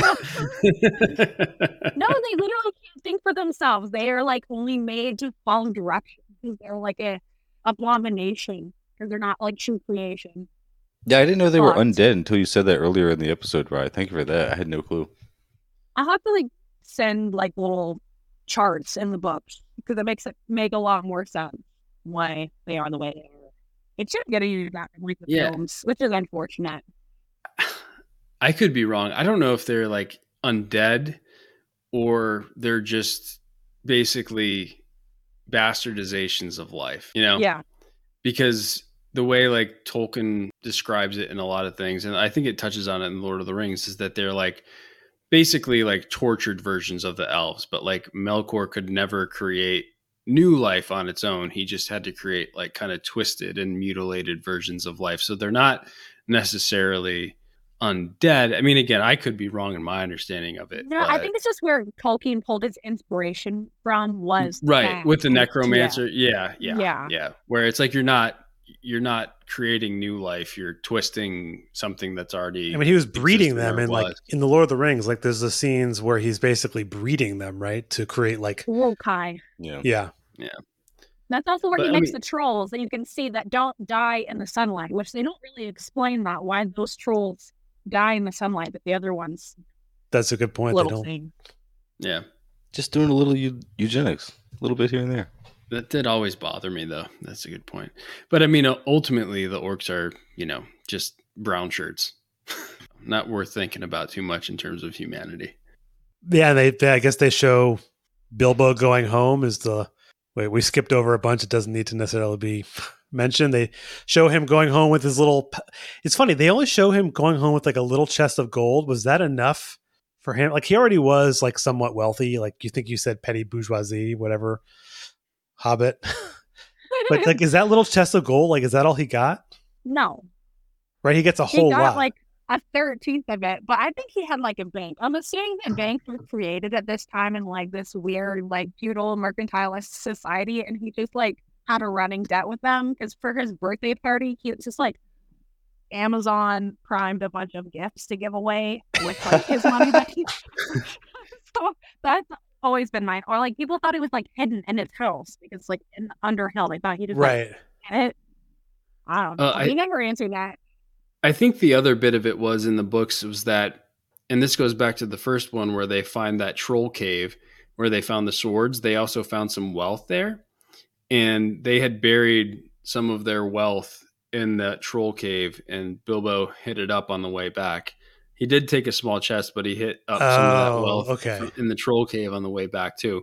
But still, like it is like implied in the lore that like or in the books that Bilbo was sitting on basically mountains full of wealth that you guys are talking Right. about, but it wasn't that much. And he was also like super free with his wealth, like you know, as hobbits are, like they give gifts instead of receiving gifts. I think is is the thing. I mean, mostly he was spending his money on you know food, Yeah, Like And nice- good wine. good wines, ales, cheeses, and and the such. yeah, the good life. yeah, And a Hobbit QVC, like, oh, that looks good. Because I like to collect things and they didn't walk off. So you got a bunch of shit to get rid of. yeah. That, I like how they they show like all of like the uh the the Sackville Baggins. It's like auctioning off all his shit, stealing his like at the like the, The very last scene is them stealing all his stuff. but like whether you know it, it- it's more explicit in lord of the rings than it is in the hobbit but like you have to go out and fight evil in order to have that good fucking life True. you have to face this shit because like that stuff is maybe not like apparent to you at the moment but like if smaug runs wild ultimately and he's never killed or never dealt with what happens to the shire you know like Yeah. you need to go out and like you can't just you know live that good life forever there are going to be existential threats to your way of life and at some point you need to take action to protect that That is dead on. Like, but it is in the most tidy way. Whereas, in you just take care of the enemy one time, once and for all, and then they're gone until like the next time when they creep up slowly but surely. But it's not an idea that can be in anyone who looks and acts like you. It's in these very clearly different creatures that we can exterminate without feeling bad about it at all. And just like you guys were talking about Bilbo's wealth and how it's like kind of ambiguous, it's like he always has the perfect amount of wealth, which is it's never going to run out, but he also is not extravagant. He doesn't have any kind of like gold things. He just has a lot of knickknacks. You, Right. could be a billionaire hobbit as long as all your wealth is in knickknacks and they don't seem like you're just being extravagant and eccentric or anything. Like as long as you just have enough things that the Sackville Bagginses could sell off after they take all your shit, and they are the bad people, even though they still, by definition, have to have only knickknacks and even less of them because they're selling your shit. Like they can't ever be as rich as Bilbo was just by selling off his estate. So, but they're still more evil, just not by virtue of the wealth they possess, just their character. Bilbo would never uh, commandeer a sub and go to the bottom of the ocean. Very topical. But You missed our more explicit references to that, Mike. I think. Yeah, sorry, I had to restart my computer there. My bad. no, it's cool. But I don't really have much to say about other to say about the third movie. I mean, I think we kind of were pretty explicit at the beginning is that the movie's good, okay, bad in terms of like their trajectory and I know, you know, given our system, eventually these movies are all going to be remade because they only remake movies. They don't make anything new. Some point in the future, they're going to redo these. I really hope that they redo The Hobbit specifically and maybe do it better. I don't know how you could do it worse. Yeah. My fear is that they'll do it worse though. I, I, I like I don't want them to touch the Lord of the Rings. I'll be honest with you. I don't I don't want it. I only want those films and not remade under like a socialist economics. Like where Yeah. we have like the arts and we're doing but if we're like in another like further down later stage in society, I don't want it. I don't want to know what the themes are gonna be. It ain't gonna Yeah. be good. The, the only thing I want from the Lord of the Rings, I think it's coming up on the 30th, no, 25th anniversary. There's supposed there's like rumors I sometimes see online of like a newer, more scenes that have been cut from the originals that weren't like completely finished that they'll put into a, like an even Like, oh, a like sup- the Snyder cut kind of yeah, like a of- super hmm. extended edition where like the movie goes from three hours twenty to like I don't know, whatever you know, and I'll be fine. I I, I would I would be okay with that. I also I'll would hate it. to see a remake of the Lord of the Rings. That would just be sad. See, one thing that like I think some people would want to see, but I don't want to see, is Sauron coming out and fighting Aragorn at the Black Gate, because that is something that they actually toyed with, and Hmm. I think that defeats the whole fucking purpose of the whole message of the movies. Wait, didn't they film that? They did, Yeah. and then they turned Sauron into a troll, which I think is the correct move because it's not about like this final showdown between like the king and Aragorn. Soon to be king. Or the, the yeah, yeah, right, exactly. Heir apparent. Right. So I don't know. So, I- I know we're getting far afield from the Hobbit at that Yeah, point, but like it's just like, but it gets to the point of like what capitalism is doing to the things that we love and what it wants to do to the things that we love. It's really sad, but the best you could hope for at this stage would be a series of the remake of Lord of the Rings because it seems to be that whatever the way that the budgetary decisions are made between Hollywood movies and then like streaming series, the money goes to this the series as far as like quality productions. Whereas like you were saying, Evan, it's only remakes going into the theaters now. So Pretty much. you could hope for a Lord of the Rings remake of the movies now into a series, but and hope that they will cover all the material. I, I'll get a Tom Bombadil episode I was going to say, where's the Tom Bombadil? but like it still won't be what you would hope because it will never be like up to Peter Jackson's originals back in the 2000s for you know nostalgia reasons, of course, but also just legit reasons because they will shoehorn in things that don't belong there. They will bring in topical references. They'll try to appeal to too many audiences at once, and it won't work. Um, all the same things that are wrong with these when it just feels like yeah, it feels smarmy and it feels saccharine. It's just not right, and that's sad. I, I agree with you, right? I agree. You have to do it under a different kind of uh, what do you call it? Like determining of the the profits of the production, or else it's just not going to come out the right way because it doesn't work as a cash grab. You have to actually have the passion for it. That's why, like, I legit get sad that there is a time where it will be like the last time I see the Lord of the Rings movies. Like, I don't know when that will be, but like sometime in my life, it will be the last time that I view those movies. And every time I watch them, I'm like, that's like a thought in the back of my mind because it's just so good. Like, all three of them are so great and they're so pure because I feel like he was able to just do that. Like he he got all the money at once. He was able to make all three of the movies and just do it the way he wanted without anybody bothering him. And you can't do that anymore. He and neither him nor anyone else be able to, will be able to approach it with that kind of vision. yeah. I think if oh, go ahead. No, I was just going to say, like, really quickly, you need a new superstructure in which to develop these things, Yeah. not Oh. not just the base. The- the- I think I, I think that if Peter Jackson had made was brought in originally to just make the Hobbit movies, they're like, okay, you did the first three Lord of the Rings, forget Del Toro, you're just gonna you're gonna be the one they brought in. I think these movies would have been different.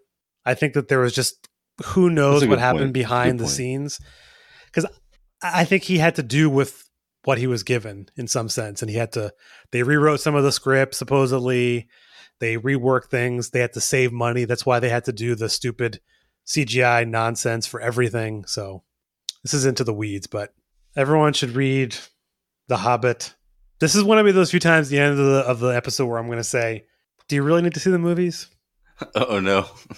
I mean, no. Just the first one. and then Okay. read the books. Or you only ever need to watch them once and you don't need to touch the extended edition, but once may be enough.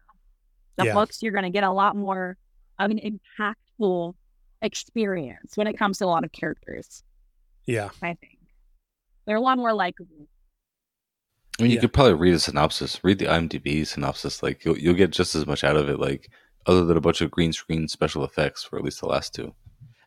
Yeah. I mean, my message with this whole thing is that, like, and I mentioned it earlier, uh, is I see a lot of like the right grabbing this shit because it like kind of represents like this pure European thing. And it's like, no, like this belongs to all of us. I'm not going to fucking cede this ground to this, which is why I'm so willing to put this out on my left wing podcast, my communist podcast, because like I'm not giving this shit up to the right. And there's still a lot to be, you know, wrestled with and gained from in terms of just like how humanity can behave and how we can be better from this shit. And I'm just not going to cede any ground to these motherfuckers that want to take these things that I love from from me. I'm still holding out hope. I think that actually is a good thing. Like like you're saying, Nick, and like you guys are like you're saying, Rye. I, I'm holding out hope for like fan fiction remakes of Lord of the Rings content because I think that's probably the way to go. Whether it takes the form of a, a game or it actually is some kind of online content, but maybe with uh, God forbid AI making things easier as far as like at least production quality goes. Um, maybe more people will just be able to make this kind of stuff in their own rooms and hopefully it happens in a collective way where it's people working together and feeding off each other and taking the actual spirit of the Lord of the Rings content. And yeah, the only thing that would would make me paranoid in that situation would would be that the right would take hold of it more uh, just easily because it kind of leans in their direction. And so I can imagine like a bunch of 1488 nerds in a forum making a whole bunch of Lord of the Rings content because they really like it, whereas left wing people are just like, eh, we don't need that old white dude shit. We can like find some other literature that we're going to create a universe around. So I could see either I could see it going either way. I hope that Lord of the Rings content gets made by some hardcore fans with good politics. Uh, I would like to see that happening in the future. Maybe we can push the Means TV streaming service to do it because that's like Oh, a damn. leftist streaming service. That'd be cool. They could definitely do it. I just don't know if they have the budget. Yeah, you'd have to do it in a way that would be You could buy, Cheaper, like, the but- rights and shit. yeah. Really, I know. There, I, th- I think also there should be Marxist Tolkien just literature that doesn't really exist for the most part either. Just pry that away from the right. You could say like, look, here's our here's this content. It would be interesting to like rewrite the history of Middle Earth in terms of a class conflict because it's there. It's just not how Tolkien's looking at it, but it still exists. I got nothing left. We'll do. We'll bring you Rings of the Power in the future, perhaps before the second season comes out. I don't know when that is. I think it's next year. We've Thanks uh, for having us, Evan. This yeah. was fun, man. yeah, thank you so much. Nick from Intervention, Mike, Left Turn Leftist, and and Rye. Thanks for sticking sticking around for hours to bring the the leftist Tolkien universe to the people.